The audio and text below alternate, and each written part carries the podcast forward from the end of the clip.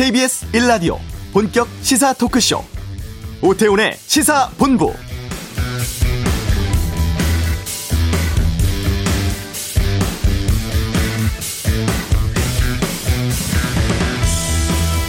오는 12월 3일이 대입 수능 날입니다. 딱 2주 남았죠. 헌데 코로나19 재확산으로 수험생, 교육당국 모두 긴장하고 있습니다. 이번 확산 특징이 일상 감염 사례가 늘고 있다는 거죠. 이전에 특정 종교단체나 요양병원, 클럽 등에서 확진이 퍼졌다면 지금은 평소 일상에서 누구에게 옮았는지도 모르게 감염되는 사례가 나오고 있다는 겁니다.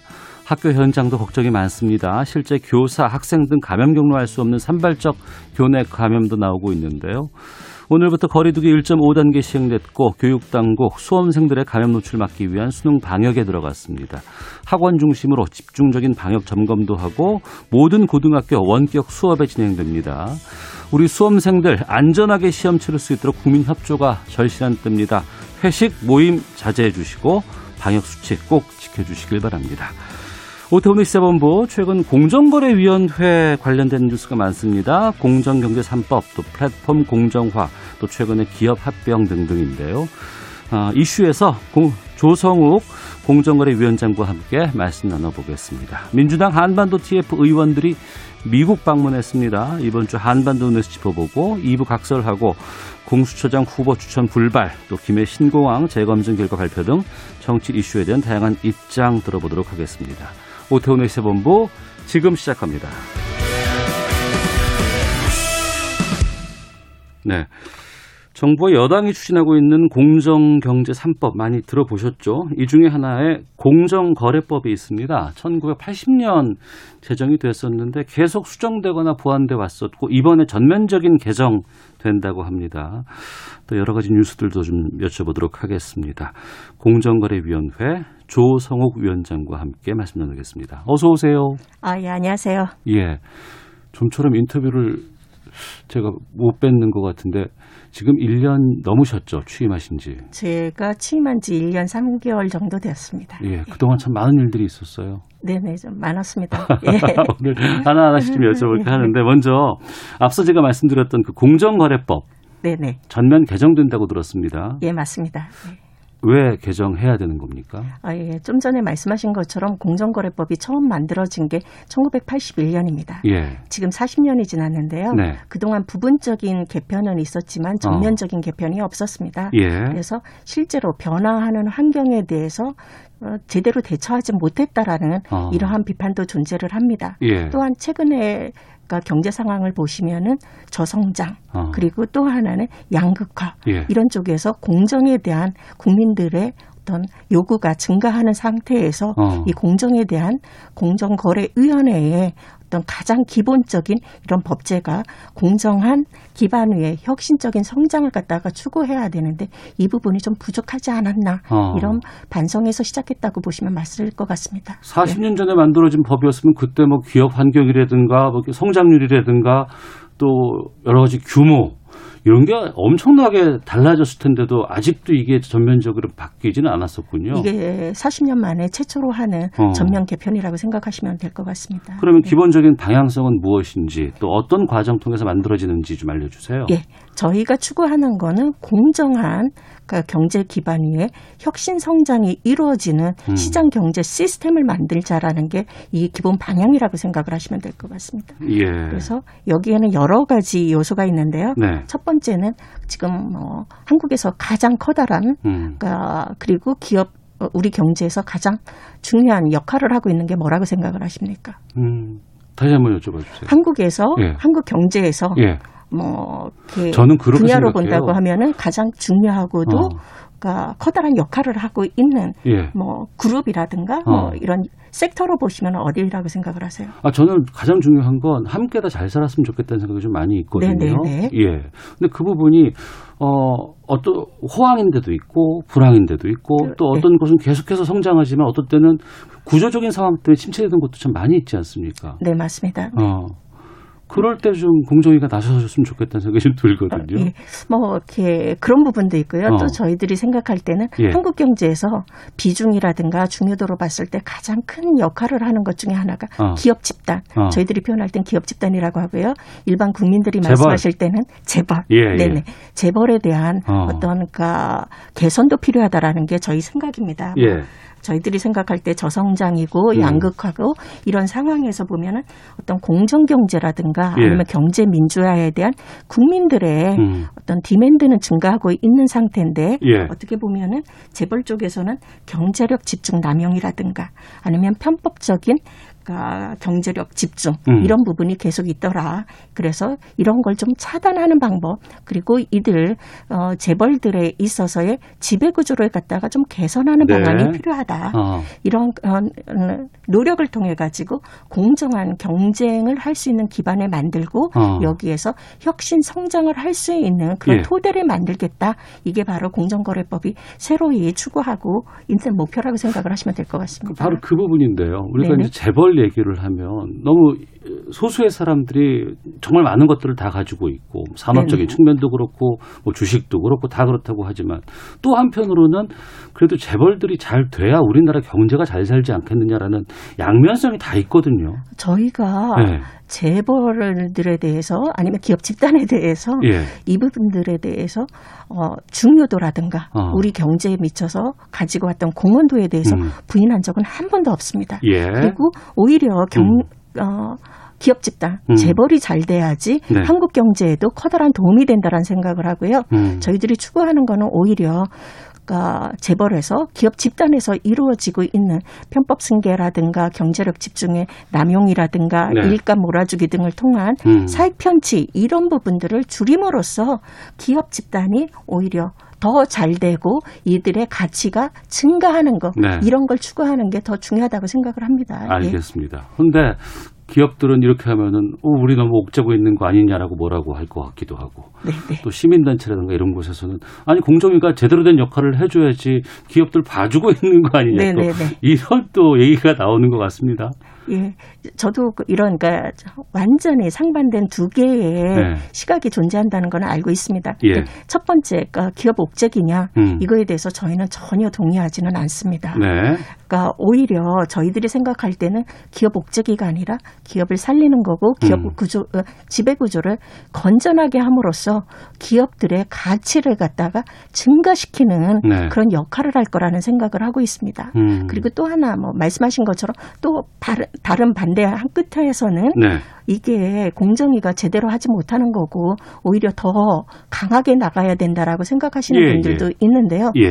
그분들에 대해서도 저희가 100% 동의하지는 않습니다. 음. 어떻게 보면 이분들께서는 기업에 관한 공정위의 규제가 음. 전면적으로 이루어져야 되고 사전적으로 완벽하게 이루어져야 된다라고 생각을 하는데 예. 저희들이 생각할 때는 그러니까 전면적인 그러니까 사전적 규제는 가능할지도 않고 어. 그러, 또한 가능하다고 하더라도 예. 이게 효율적이냐 아니면 바람직하냐 이렇게 음. 봤을 때 그렇지 않다라는 게 저희들의 생각입니다. 그래서 네.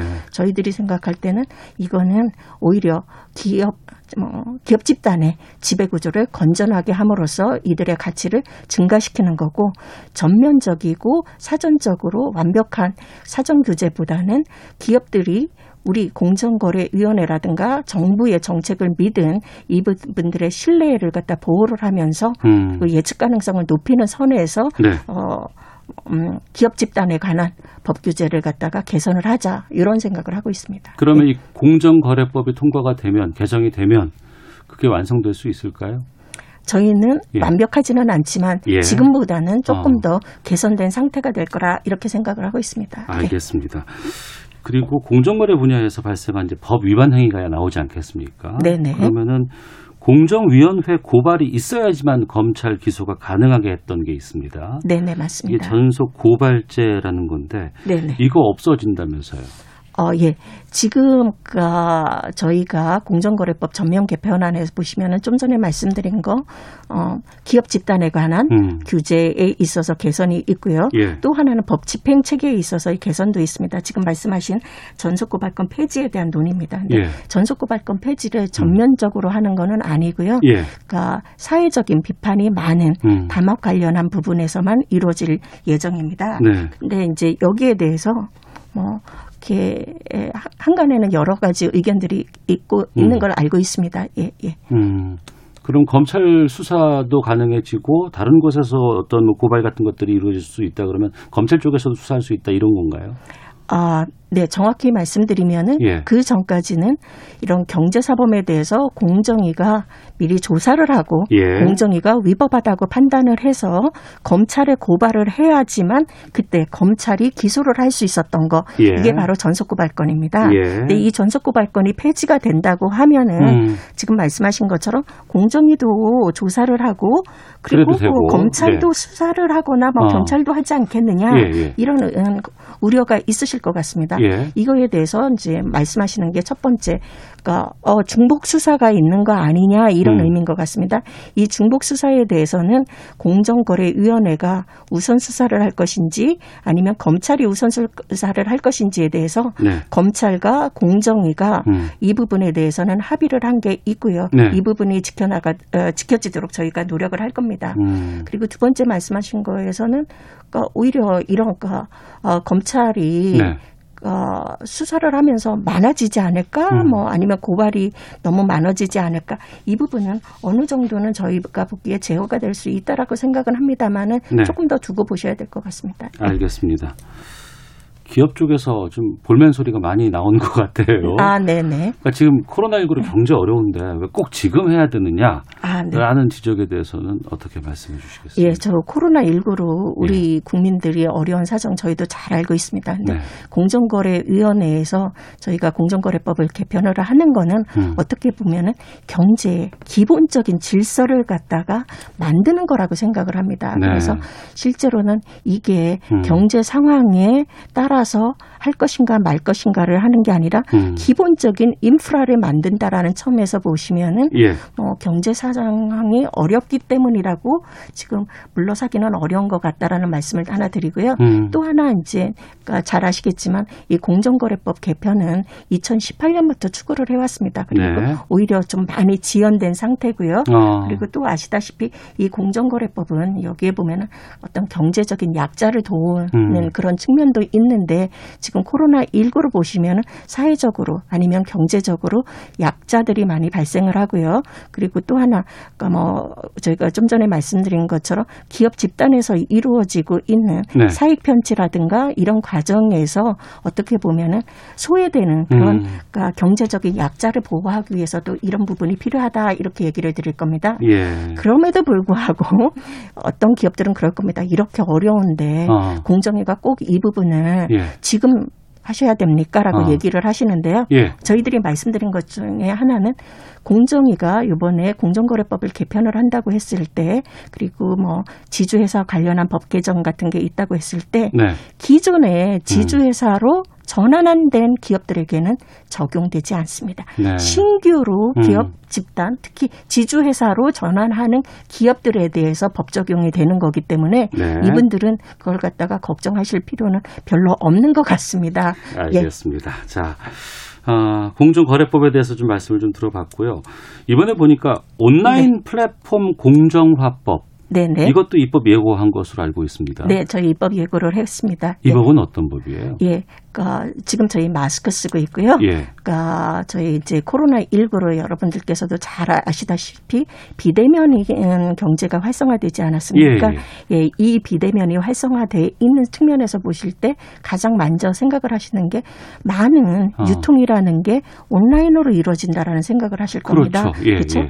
이 온라인에 대해서의 그러니까 소비라든가 음. 아니면 거래가 많이 증가를 하고 있는데요. 네. 온라인 상에서 이루어지는 거래를 보시면 플랫 폼 사업자가 있고 음. 입점 업체가 있습니다. 맞습니다. 그래- 예. 예, 예. 근데 온라인상에 있는 플랫폼 사업자하고 입점 업체 사이에서 발생할 수 있는 어. 이런 불공정한 행위에 대해서 예, 저희들이 새로이 규율할 필요가 있더라. 왜냐하면 음. 비대면 거래라는 게 예. 굉장히 많이 활성화돼 있어 갖고 과거보다는 뭐 이렇게 trading volume으로 보면 세 배 이상이 증가를 음. 했습니다. 네. 그러니까 저희들이 이 부분에 노력이 필요합니다라고 어. 말씀드립니다. 예.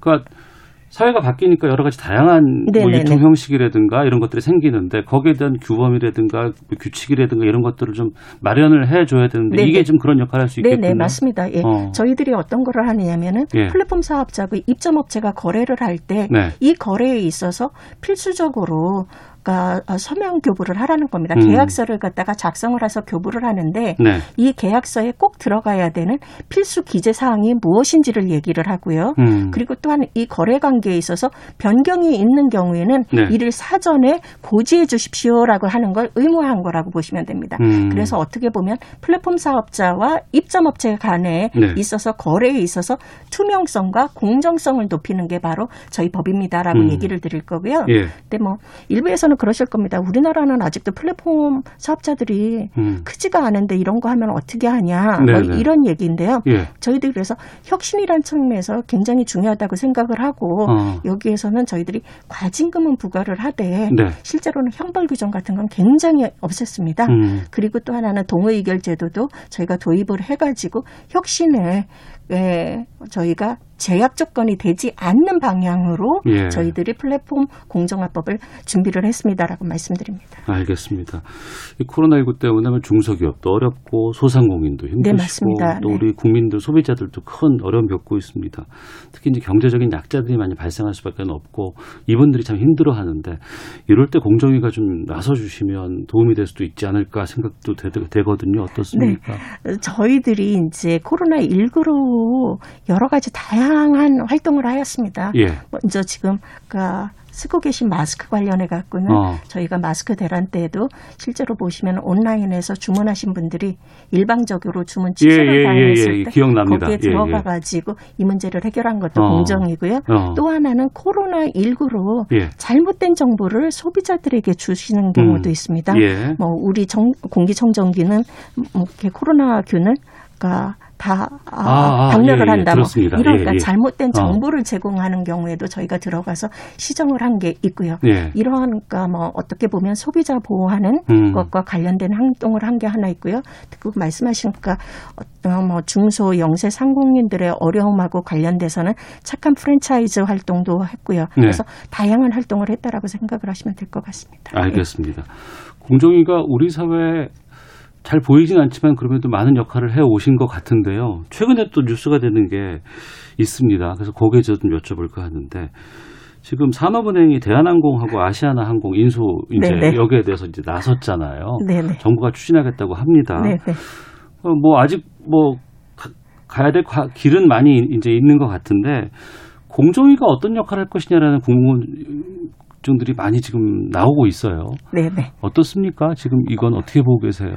어, 공정거래위원회 입장에서 보면은 예. 이거는 그냥 다른 어. 에, 어, 기업 결합 신고하고 예. 비슷한 절차를 거칠 겁니다. 저희가 어. 아직 신고는 받지 않았는데요. 예. 신고가 들어오면 공정거래위원회에서 늘 그렇듯이 어. 저희가 원칙과 법에 의거해가지고 예. 경쟁 제한성이 있는지 어. 소비자 후생에 영향, 악영향이 있는지 음. 이걸 보고 결정을 할 겁니다. 네. 그리고 공정거래위원회가 가지고 있는 네. 경제 분석 효과가 있거든요. 음. 이 경제 분석과를 통해 가지고 실제로 이 부분에 대해서는 면밀한 검토를 거친 다음에 네. 이 기업 결합을 승인할 것인지 음. 말 것인지를 결정하게 될 것입니다. 그러니까 독점, 독과점. 네, 네. 시장에서는 1등만 살아남는다고 합니다만 이게 솔직히 좀 우월적인 지위 때문에 문제가 되는 것들이 꽤 많이 있잖아요. 이 네네. 부분에 대해서 어, 조율하는 역할도 공정위에 또 역할 아니겠습니까? 아, 공정거래위원회가 독과점에 있어서는 음. 그러니까 독과점으로 발생하는 폐해에 대해서는 공정거래법을 갖다가 적용을 합니다. 네. 그리고 또한 지금 말씀하신 기업 결합과 관련해서는 일반적으로 말씀을 드리면은 음. 독과점 하기 위한 경우에는 독과점이 되는 경우에 예. 이거에 따른 반경쟁적인 효과 어. 그로 인해서 발생할 수 있는 소비자 피해와 그리고 또 하나는 효율성 증대라는 이 부분에 대해서 다각적으로 저희들이 분석을 한다라고 말씀드리겠습니다. 알겠습니다. 그럼 심사 요청 들어온다 그러면 공정위 판단에 따라서 이것이 되고 안 되고 결정될 수도 있겠군요. 네, 그렇습니다. 아, 네. 그리고 앞서서 이제 뭐 온라인 플랫폼 얘기하셨습니다만 지금 배달앱 같은 경우에도 지금 네. 1, 2, 3위가 다 지금 한 회사로 되어 있고 네네. 이번에 이거 문제 있다고 권고 내리셨다고 들었어요. 아, 저희가 권고 내린 건 아니고요. 네. 저희 이제 그러니까 공정거래위원회에서 하는 사건을 보시면은 예. 그러니까 예, 사건국이라고 하는 데서 어. 네, 저희 이제 사무처에서 실제로 심사 보고서를 만듭니다. 그 예. 심사 보고서에서 경쟁 제한성이 있는 경우에 이거에 대해서 어떻게 했으면 좋겠습니다라고 하는 사무처의 판단이 있는 어. 거고요. 예. 이래서 이 사무처에서 만든 심사 보고서가 상정이 되고 난 다음에는 음. 전원 회의가 열립니다. 네. 이 전원 회의를 통해 가지고 아홉 명의 예, 의원들이 여기에 대해서 어, 합의를 해야 됩니다. 음. 시, 그러니까 심의 과정에서 이 관계되신 분들의 의견을 충분히 듣고 이 어, 저희 상인 플러스 비상인 민간인까지 해가지고 이분들이 다 합의를 통해 가지고 결정을 하게 될 것입니다. 그러니까 아직 네. 최종적으로 결정된 사안 네, 아직 저희가 아니고. 심의 과정을 거치지를 않았습니다. 아. 그러니까 심사 보고서라는 게 예. 에, 지금 이슈가 되고 있는 음. 기업한테 전달이 된 상태다라고 말씀드립니다. 알겠습니다. 공정위 역할이 상당히 좀 중요하다는 얘기도 좀 많이 저희가 좀 듣게 됐고요. 생각도 좀 많이 바뀌게 됐습니다. 아, 예, 앞으로 감사합니다. 또 중요한 역할이 있을 때마다 좀 연락도 좀 드려보도록 하겠습니다. 아, 예, 불러주시면 감사하겠습니다. 네. 알겠습니다. 네. 자, 오늘 말씀 여기까지 듣도록 하겠습니다. 지금까지 공정거래위원회 조성옥 위원장과 함께 말씀 나눴습니다. 오늘 말씀 고맙습니다. 예, 감사합니다. 예. 자, 이어서 교통 상황 살펴보고 오늘 비가 많이 와서 상당히 좀 좋지 않습니다. 또 헤드라인 뉴스 듣고 오겠습니다. 먼저 교통정보센터 임초희 리포터입니다. 네, 이 시각 교통정보입니다. 고속도로 빗길 사고가 많습니다. 평소보다 20에서 50% 정도 속도 줄여서 운행해 주시고요. 비상등도 잘 활용해 주셔야겠습니다. 현재 청주 영도고속도로 청주 방면 의성휴게소 부근에서 승용차 사고를 처리하고 있고요. 호남고속도로는 순천 방향으로 백양사 휴게소 부근에 사고가 있습니다. 순천 완주고속도로는 순천 방향이고요. 상관 부근 1, 2차로에서 사고 처리를 하고 있습니다. 남해고속도로 영암 쪽으로는 강진 부근 2차로에서 승용차 단독 사고를 처리하고 있습니다. 경부고속도로 사고는 부산 쪽으로 삼양터널 부근인데요. 승용차 사고가 발생해 1, 2차로가 막혀 있는 만큼 차로 변경에 유의하셔야겠습니다. 반대 서울 쪽은 달래내에서 반포까지 막히고 있습니다. 서울 시내는 분당 수소로 청담대교 방향으로 탄천 나들목에서 탄천 일교 쪽 가는데 25분 정도 걸리고 있고요. 올림픽대로 하남 쪽은 잠실대교로 못 간 1차로에서 사고가 발생해서 한남대교부터 여파받고 있습니다. KBS 교통정보센터였습니다. 헤드라인 뉴스입니다. 국회는 오늘 오후 본회의를 열고 변호사 출신 판사의 사건 배정에 제한을 두는 이른바 후관예우 방지법과 남녀 고용 평등법 등 80여 건의 법률안과 2019 회계연도 결산안을 처리할 예정입니다. 공수처장 후보 추천위원회가 사실상 활동을 종료한 가운데 여당이 야당 측 추천위원회 거부권 행사를 강하게 비판하며 공수처법을 개정하겠다는 의지를 다시 한번 밝혔습니다. 공수처장 후보 추천위가 사실상 활동을 종료하고 민주당이 공수처법 개정 방침을 밝힌 데 대해 국민의힘 김종인 비대위원장의 법치국가의 상식에 위반된 이야기라고 비판했습니다. 토마스 오헤아 킨타나 유엔 북한인권 특별보고관이 북한군의 한국 공무원 피살건에 대해 정보 공개를 촉구하는 서한을 한국 정부에 전달했습니다. 지금까지 라디오 정보센터 조진주였습니다.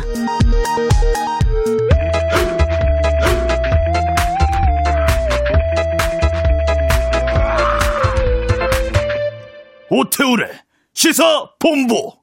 네, 한 주간의 한반도 정세 분석하는 시간입니다. 이번 주 한반도는 김형석 전 통일부 차관 연결하겠습니다. 안녕하십니까? 네, 안녕하십니까? 예. 민주당의 한반도 태스크포스 의원들이 미국 방문하고 있다고 합니다. 예. 바이든 행정부 출범 계기로 한반도 평화 프로세스 속도 내야 한다는 입장이라는데 네. 이 미국 방문은 어떤 의미가 있을까요? 차원에서 서로 협의를 하는 거고, 그리고 또 어떻게 말하면 지금 한반도 문제가 이제 마냥 기다릴 수 있는 상황 아니거든요. 네. 그러니까 2017년 이제 북한이 핵무기를 개발을 한 거 아닙니까, 사실상. 음. 그리고 이 문제를 해결해야 되고, 그리고 또 지금 뭐 코로나도 있고 그렇습니다만은 이제 한반도 상황이 뭔가 좀 안정적인 방향에서 발전을 해야 된다. 그런 차원에서 본다면 네. 뭐 기다리는 것보다도 기회가 되면 가서 음. 이제 자꾸 뭐 만나서 이야기하고 서로 의견 나누는 게 일단은 중요하지 않나 싶습니다. 네. 이번에 스티븐 비건 미 국무부 부장관 만나기도 했다고 하는데 네.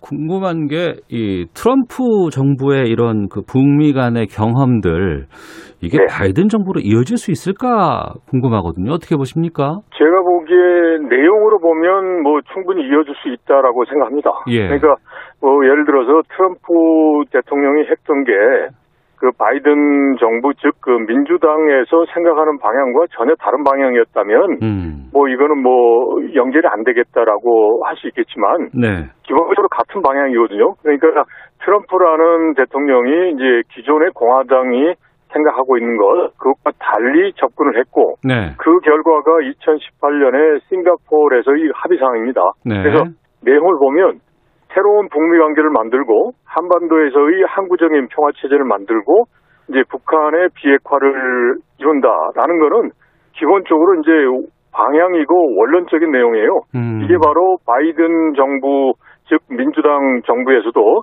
추구하는 바이기 때문에 이런 방향이 뭐 끊어질 제가 보기엔 이유는 없을 것 같아요. 근데 이제 다만 네. 이제 정치적으로 이제 차별화한다라는 게 이제 강하게 작용하다 보면 네. 이제 똑같은 내용이더라도 이제 이전 정부에서 말고 이제 현 정부에서 해야 된다 라는 그런 정치적 고려만 없다면 음. 제가 보면 뭐 충분히 이어질 수도 있다라고 생각합니다. 예.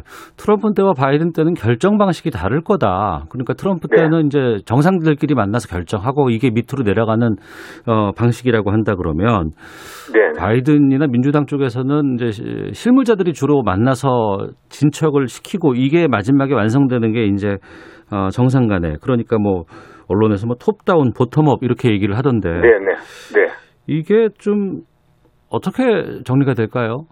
그 두 가지가 다 상호 보완적입니다. 그리고 지금 트럼프 이제 저 대통령 때 top-down 방식으로 하는데 네. 사실상 보면 bottom-up 방식하고 같이 조화를 이뤘어요. 어. 그러니까 이제 비건 그다음에 뭐 실무적으로도 했지 않습니까? 그리고 네.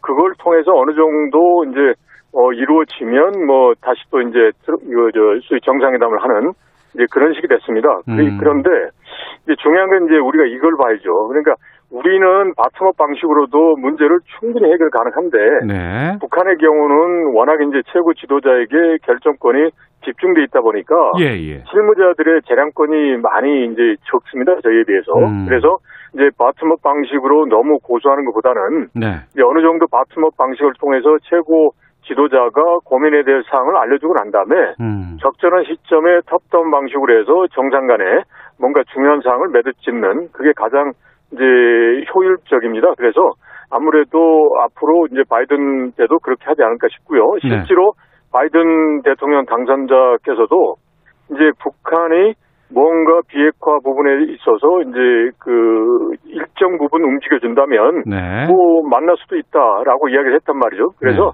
이런 톱다운 방식하고 버텀업 방식이 서로 어, 조화를 이룰 어, 가능성이 있다라고 생각합니다. 네. 바이든 당선자 취임하게 되면은 미국에 놓여 있는 산적한 과제가 여럿 있습니다. 지금 뭐 네. 경제도 그렇고 코로나19 당연히 그렇고 뭐 인종 네. 갈등이라든가 여러 가지 좀 갈라져 있는 부분들 봉합하기 위한 노력들이 많이 필요할 텐데 네. 거기서 우선순위에서 한반도 문제가 좀 밀리지 않을까 걱정되거든요.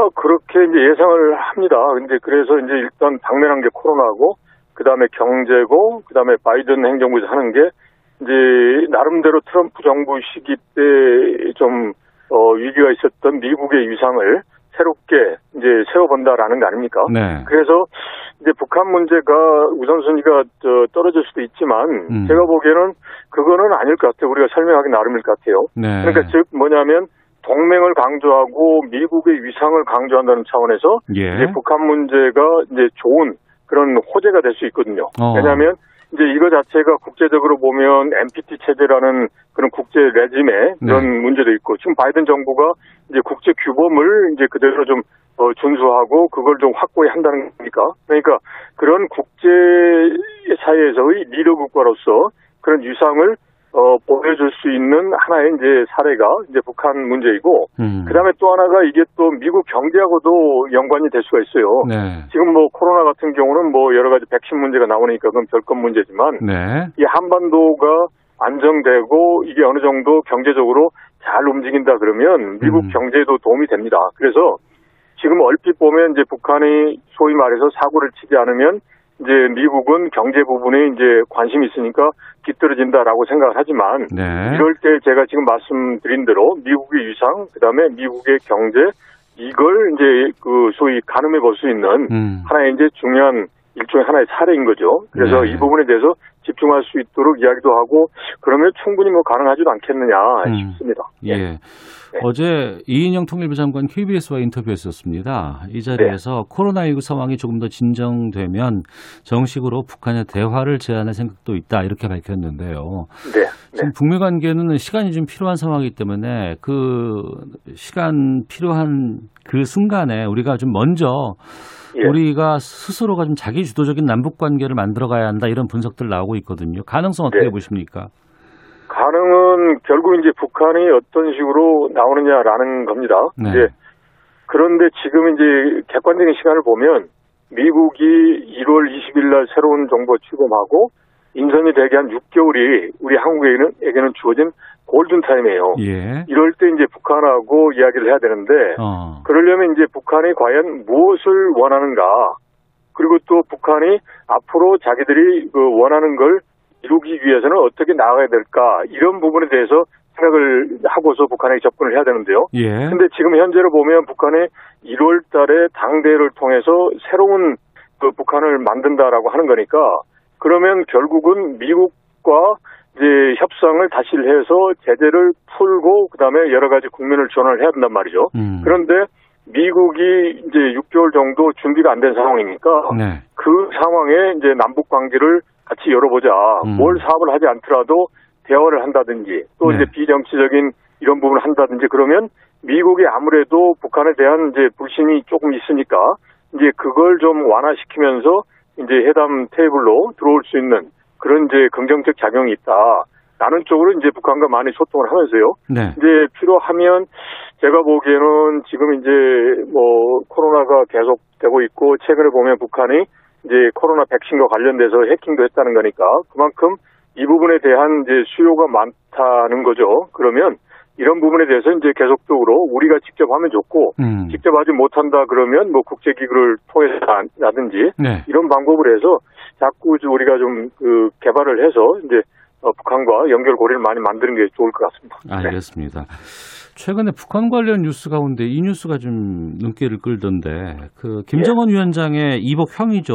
2017년 네. 말레이시아에서 피살된 김정남의 아들 김한솔 관련된 뉴스가 나왔습니다. 네. 뉴스 보니까 명품 신발 신고 있었다는 뉴스가 있었고 예. 이 김한솔과 남은 가족들이 미국 중앙정보국 CIA가 데리고 갔다 이런 주장들이 나왔는데 이 부분은 네. 어떻게 들으셨어요? 일단은 뭐 충분히 개연성이 있다라고 들었습니다. 그리고 기본적으로 이제 그 탈북민 그리고 이제 북한과 관련된 분들의 그 신변과 관련되기 때문에 네. 구체적인 뭐 체류지라든지 동선 뭐 이런 걸 하는 것은 뭐 적절치 는 않거든요. 근데 네. 여하튼 여러 가지 개연성이 있다라고 보는 거고요. 그런데 지금 이제 이게 중요한 게 네. 이제 특정 인원이 어느 지역으로 갔다라는 것보다는 네. 어떻게 보면 북한에 있어서 가장 이제 로열층이란 말이죠. 어. 우리가 하면 뭐, 뭐, 금수저도 아니고 그보다 더, 더, 이제 그 신분이 더 좋은 사람 아닙니까? 예. 이제 이런 사람들이 이렇게 밖으로 이제 그 체제에서 벗어나서 하고 있다는 것, 그거 자체가 여러 가지 의미가 있는데, 음. 이런 부분에 대해서 이제 어, 북한 당국에서도 많이 좀 고민을 해볼 필요가 있지 않느냐. 예. 그렇게 된다면 결국은 이제 좀 국제사회하고 개방을 해서 이러한 저 어떻게 보면 어 일, 일종의 이제 북한에서 보면 이제 일탈 현상이겠죠. 예. 이런 현상이 없도록 북한 스스로가 국제사회와 협력하는 쪽으로 나오는 게 좋겠다 싶습니다. 음, 네. 이 뉴스의 신빙성은 어떻게 보세요?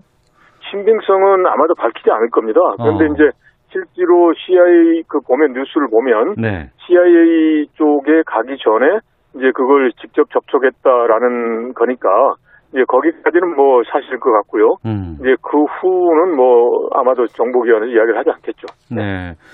미국 대선 결과에 대해서는 북한은 아직도 지금 침묵하고 있는 상황이죠. 그렇죠. 안 하고 있는데 예. 그게 의도적으로 안 하고 있는 거죠. 어. 왜냐하면 이제 지금 보면 이제 미국이 어떤 입장을 보일까라는 게 아직은 나타나고 있지 않아요. 음. 예. 그런 상황이고 그다음에 북한은 어떻게 보면 1월 달에 약 한 한 달 정도 있으면 이제 당대회를 통해서 뭔가를 이제 발 표해야 되는데 방향을 어, 벌써 그 방향을 제시해야 왔네요, 이제. 되는데 예. 예, 그럼요. 그래서 이제 생각 같아서는 미국하고 대화를 잘하고 싶은데 아직 입장이 안 나와서 좀 음. 고민을 하는 것 같습니다. 알겠습니다. 자, 네. 김형석 전 통일보 차관과 함께했습니다. 고맙습니다. 예, 고맙습니다. 예, 잠시 후 2부 각설하고 공수처장 후보 선정 실패한 정치권 상황 살펴보도록 하겠습니다. 2부로 갑니다.